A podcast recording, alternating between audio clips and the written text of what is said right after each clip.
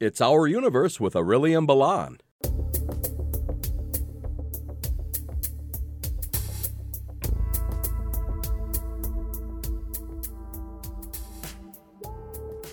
Earth is such a convenient oasis in an otherwise seemingly lifeless galaxy.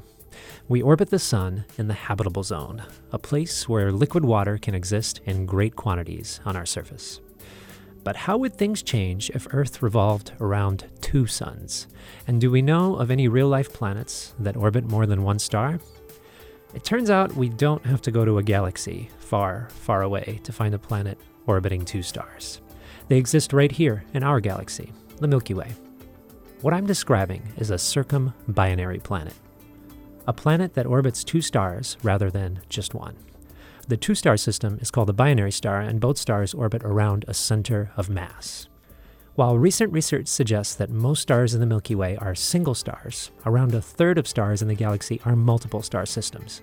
Thus, it's important that we consider binary systems when looking for planets with liquid water and habitability.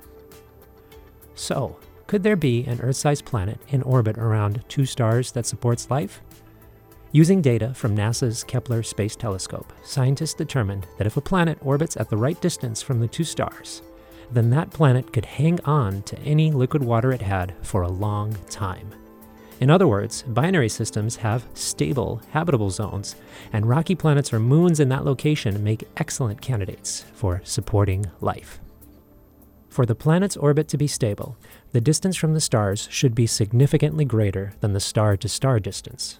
But even with a stable orbit in the habitable zone, orbiting two stars would have its challenges. One of the circumbinary planets we found was Kepler 16b. This planet is around the size of Saturn and composed of half gas and half rock and ice. Kepler 16b orbits the binary system Kepler 16 in 229 days. One of the two stars that make up Kepler 16 is about 70% the mass of the Sun, and the other about 20% the mass of the Sun. So together, they're close to the Sun's mass, but both smaller and cooler. If you replace the Sun with these two stars and kept our distance the same, all the water on Earth's surface would freeze.